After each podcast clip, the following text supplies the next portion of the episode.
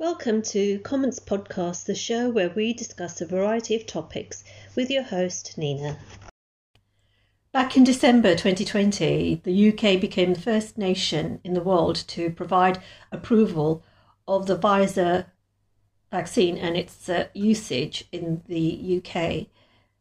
The Max vaccination program got the green light and it has been making rapid progress to date. A priority list ensures those most in need of a vaccine receive one.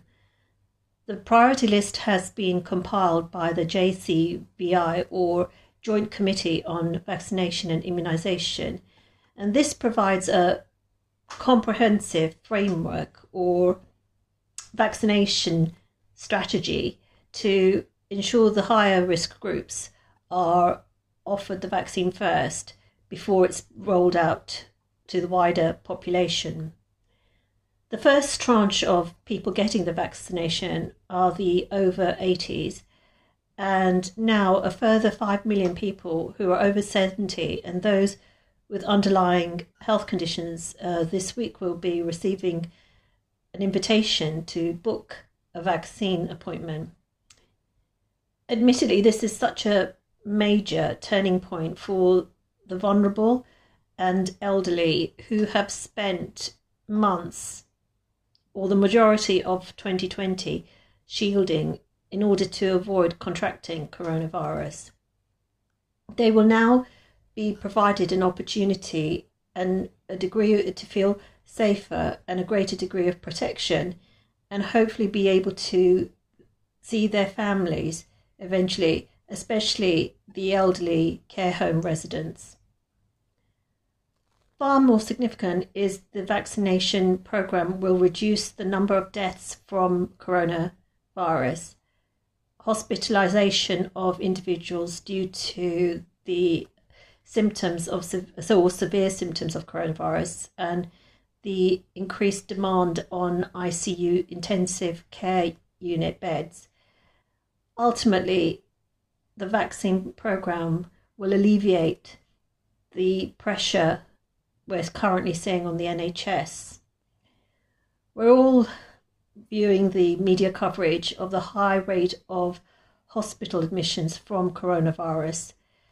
There is no denying it is such an extremely virulent um, virus, and the numbers are increasing on a daily basis and causing an alarming strain on the NHS and hospitals and their resources.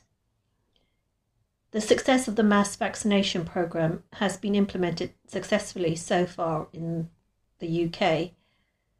Mass vaccination centres have been set up using a variety of facilities from conference centres, sports stadiums, leisure centres, and even cathedrals.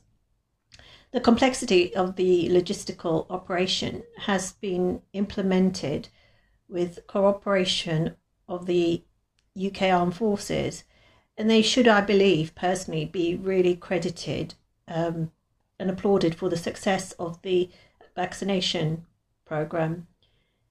Delivery schedules, supply chains, manpower, mass recruitment of you know volunteers, just simply setting up vaccination centres within the vicinity of um, communities requires military precision planning.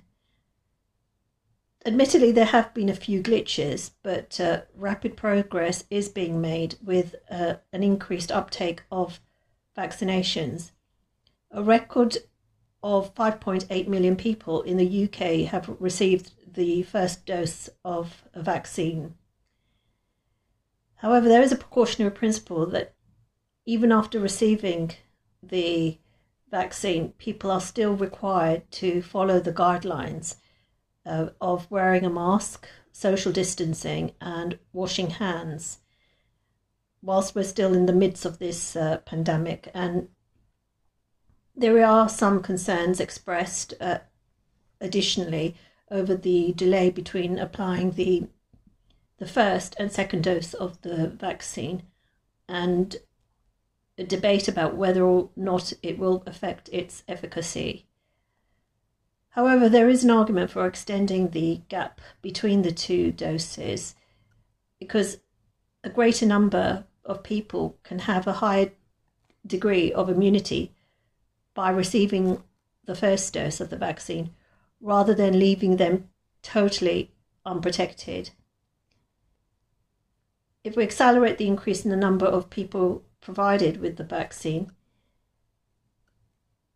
and it's far preferable for them to then have a follow second up uh, follow up jab within 12 weeks rather than the, the three week period.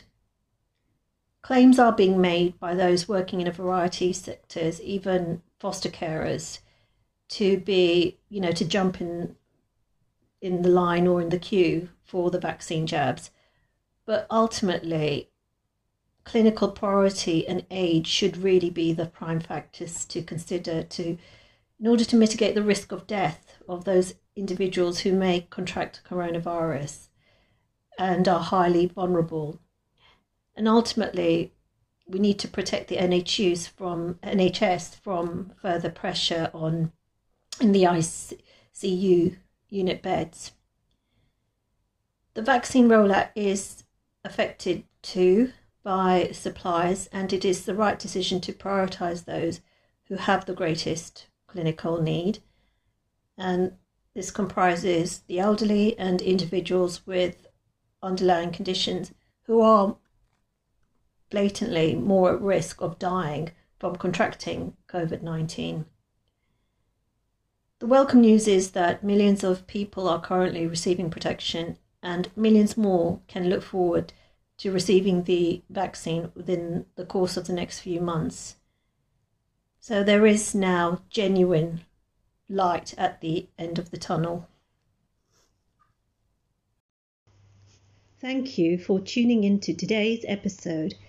You can subscribe to the Comments podcast via iTunes, Spotify, and other major podcast providers.